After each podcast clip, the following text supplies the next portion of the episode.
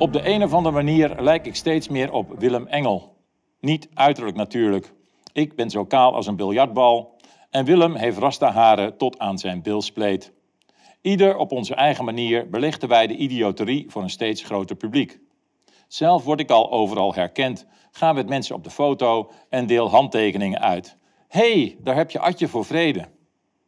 Het verschil tussen Willem en mij is dat Willem geheel ten onrechte hard wordt aangepakt, in tegenstelling tot mijzelf. De verklaring is eenvoudig. Willem doet ertoe, ik niet. Dinsdag 20 februari kocht ik het NRC vanwege een opiniestuk dat onze minister-president Mark Rutte had geschreven. Ik heb er in mijn vorige column Atje voor Vrede over bericht. Die krant heb ik bewaard, niet voor het stukje van Mark, maar voor een interview met Jan Willem van Prooijen, bijzonder hoogleraar radicalisering. De kop boven het interview Complotdenkers zijn niet kritisch, maar juist goedgelovig. Zorgde ervoor dat ik de krant bewaarde om er eventueel een column over te maken. Laat Willem Engel nu precies hetzelfde hebben gedacht. Op 25 februari besteedt hij op zijn kanaal Video Waarheid aandacht aan deze bijzondere hoogleraar en zijn interview in de NRC. Normaal denk ik dan, laat maar zitten. Dat kan ik wel overlaten aan Willem. Maar als een bijzonder hoogleraar op zijn rug in een trapportaal gaat liggen, is mijn interesse gewekt. Dan ligt hij vast en zeker ook op zijn rug voor de macht. De staat, degene die hem betaalt, schoot het door mijn hoofd. Jan Willem van Prooijen verdient naast een kritisch commentaar van Willem Engel ook een column van mij. Jan Willem van Prooijen is natuurlijk een ongelofelijke ijdeltuit die ook eens iets mag zeggen in de NRC, de krant van zijn vader, de krant die er al lang niet meer toe doet. Haar abonneebestand is razendsnel aan het afnemen, al dan niet mede veroorzaakt door de spuit. Gaat u daar maar leven liggen, ik hoor het mijn collega-fotograaf zeggen. Maar goed, terug naar de kop in NRC. Complotdenkers zijn niet kritisch, maar juist goedgelovig. Ik ben de voorleeswappie van Café Weltsmerts, het bolwerk van goedgelovigheid. Kiezen mensen voor om in complotten te geloven of hebben ze er aanleg voor, staat er in de eerste alinea van het stuk. Wat een complot precies is, lijkt me een veel relevantere vraag. Maar hierover geen woord van de hoogleraar in het stuk in NRC. Volgens de dikke Vandalen is een complot een samenzwering. Ik zou eens aan Julius Caesar, Martin Luther King of John F. Kennedy vragen of complotten bestaan. Ze zijn niet toevallig vermoord, daar is over nagedacht. Daar zitten belangen achter, geld en macht. Denken dat complotten niet bestaan is niet goed gelovig, maar gewoonweg dom. Laten we het simpel houden. Laten we het niet hebben over de aanval op Pearl Harbor, 9-11 of de inval in Irak. Laten we het hebben over wat er sinds maart 2020 is gebeurd. Je vraagt je af, gebeurt dit echt? Het narratief om de bevolking in een psychose van angst te vangen, gevangen te houden is uitgewerkt. Steeds meer mensen zien dat ze door hun eigen overheid zijn misleid. De macht voelt zich meer en meer bedreigd door mensen die kritisch zijn op wat er allemaal uit naam van de gezondheidszorg is gebeurd de afgelopen drie jaar. De critici vormen een bedreiging voor de mensen die al die krankzinnige maatregelen hebben uitgevoerd. Politici, ambtenaren, mediamannetjes, politiemensen, rechters en alle andere meelopers. De mensen die dit volstrekt onlogische beleid bekritiseren en vragen blijven stellen, moeten blijvend als ontoerekeningsvatbaar worden weggezet als wappies, gekkies, rechtsextremisten, fascisten of nog erger terroristen. Drie jaar na dato worden de mainstream media, in dit geval de NRC, nog alles uit de kast getrokken om deze kritische burgers te demoniseren. En er zijn natuurlijk ook nog steeds wetenschappers als Jan Willem van Prooijen, de hoogleraar die op zijn rug ging liggen, die zich voor dit karretje laten spannen. Het was natuurlijk niet allemaal erg logisch wat er de laatste jaren is gebeurd. Er was een virus waarvan al vrij snel duidelijk was dat het niet veel gevaarlijker was dan de griep. Toch werden er lockdowns afgekondigd, scholen gesloten, avondklokken ingesteld en mondmaskermandaten opgelegd. En dat allemaal in afwachting van het verlossende vaccin van Big Pharma. Niet heel gek dat er mensen waren als ik die bij al deze absurde maatregelen vraagtekens zetten. Maar vraagtekens zetten was niet de bedoeling. Dat werd niet getolereerd. Alle neuzen dezelfde vaccinatiekant op. Wie het, wel durfde om vragen te, wie het wel durfde om vragen te stellen, was een wappie, een complotdenker, en werd en wordt nog steeds uitgesloten van deelname aan het debat. Zelf ben ik uitgemaakt voor moordenaar. Mensen als hoogleraar Jan Willem praten altijd in algemeenheden. Ze gaan nooit in op concrete vragen. hey, Jan Willem, wat vond jij nu van die maatregelen? Waren die niet buitenproportioneel? Waarom heb jij er eigenlijk geen vragen over gesteld? Waarom was vaccineren toch de enige oplossing? Waarom ben ik eigenlijk een moordenaar, Jan Willem? Van dit soort vragen houden types als Jan Willem niet. In de NRC babbelt onze hoogleraar Jan Willem over de psychologische en maatschappelijke kenmerken van complotdenkers, over hun narcisme en zelfvertrouwen, over hun sociale identiteit. Afleiding van waar het eigenlijk over moet gaan. Over vragen stellen die niet gesteld mogen worden. Waarom moet ik mijn lichamelijke integriteit opgeven en mij in laten spuiten met een goedje van een van de meest corrupte bedrijfstakken op aarde voor een virus niet gevaarlijker dan de griep? Maakt het stellen van deze simpele vraag mij een complotdenker, Jan Willem? Uit naam van de wetenschap trekt onze hoogleraar in het NRC-interview een wetenschappelijke mist op. Hij babbelt door over narcisme, historische trauma's en de intelligentie van complotdenkers. Eigenlijk dus de mensen die simpele vragen stellen, die niet alles geloven wat er gezegd wordt door zogenaamde autoriteiten. Als je wel vragen stelt, ben je een complotdenker, is de redenering. Heel wetenschappelijk. Als je die simpele vragen niet stelt, ben je in mijn ogen goedgelovig, net als Jan Willem van Prooijen. En Jan Willem, nog blij met het niet werkende vaccin in je lichaam? Genoeg over Jan Willem. Zo belangrijk is hij niet. Blij dat ik geen hoogleraar ben aan een saaie, politiek correcte universiteit en voor mijn moment of fame op mijn rug ben gaan liggen voor een fotograaf van NRC in een obscuur trapportaal van de VU. Bij de overheid zitten mensen met een prikobsessie. Ze willen prikken, prikken, prikken. Het lijken wel junkies bij de staat vol goede bedoelingen. Waar komt die obsessie om mensen te prikken toch vandaan? Zou het iets met geld te maken hebben? Een verdienmodel?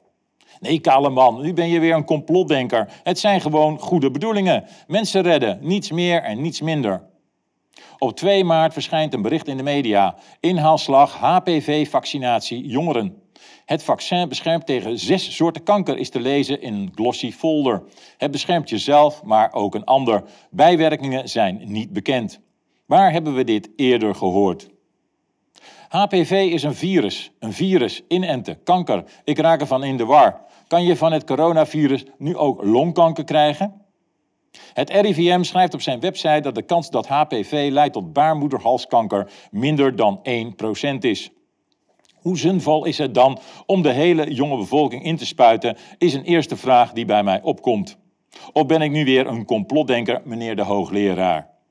Misschien komt baarmoederhalskanker ook wel door roken, drinken, fabrieksvoer van Unilever, stress, het junkfood van McDonald's. Het lijken mij beter verklaringen voor het krijgen van kanker dan een virus.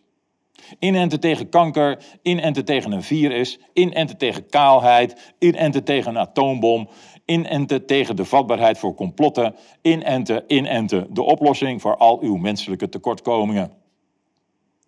Veel mensen vertrouwen nog steeds de staat, terwijl nu toch wel duidelijk is geworden dat miljoenen mensen zijn ingespoten met vaccins aanbevolen door diezelfde staat, die niet werken en waarvan niet duidelijk is wat de gevolgen op langere termijn zijn. Op advies van de Gezondheidsraad wordt een inhaalslag voor jongeren gemaakt. De HPV-prikken die 400 euro kosten, zijn dit jaar gratis. Als iets gratis is, moet je uitkijken, zei mijn vader altijd. Mijn moeder was nog duidelijker. Gratis bestaat niet. Volgens het RIVM is er haast. Ze weten kennelijk nog niet dat haastige spoed zelden goed is. We leven in een tijd van verwarring en angst. Dit is het moment om te prikken. Never waste a good moment, voordat de olifant in beweging komt.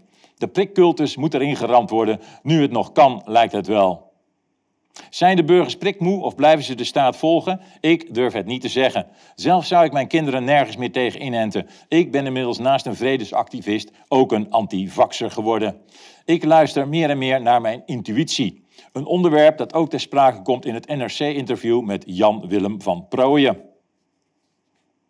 Is het een probleem wanneer mensen vooral op hun intuïtie vertrouwen? Is de vraag van interviewer Wilmer Hek van NRC. Ik denk het wel, zegt hoogleraar Jan Willem. Leven naar je gevoel kan natuurlijk voor- en nadelen hebben. Moet ik dat huis nu wel of niet kopen? Ik denk dat je vooral open moet staan voor de mogelijkheid dat je gevoel je kan bedriegen, zegt Jan Willem. Dat lijkt mij een uitstekend advies. Dus niet direct impulsief en uit angst en goed vertrouwen je onmiddellijk laten inspuiten, maar alles een beetje rustig aankijken. Gezien de krankzinnige propaganda voor de vaccins moeten toch eigenlijk alle alarmbellen zijn afgegaan. Een goed product verkoopt zich simpelweg zelf. is mijn commerciële inzicht. Inmiddels is volkomen duidelijk dat de vaccins niet werken, niet beschermen tegen overdracht en is het duister wat de gevolgen van vaccineren op langere termijn zijn. Luisteren naar je intuïtie en het even aankijken had dus wel degelijk zin. Wantrouwen tegen mensen die het goed met je voor hebben en aan je willen verdienen is heel gezond. Jan Willem babbelt door over een negatief verband tussen complotdenken en analytisch denken. Complotdenkers zijn eigenlijk goedgelovig, zegt hij. Het zijn mensen die je van alles op hun mouw kan spelden. Daarom vallen ze ook voor de retoriek van populistische leiders. Een pak van mijn hart. Ik ben geen complotdenker. Ik ben niet gevallen voor de retoriek van Mark Rutte en Hugo de Jonge. Ik denk zelf na en laat mij door deze populisten niets op de mouw spelden. Jan Willem heeft daar zelf onderzoek naar gedaan, vertelt hij in de krant. Via zinnetjes die hij presenteerde aan proefpersonen. Hij geeft een voorbeeld. Hidden meaning transforms unparalleled abstract beauty.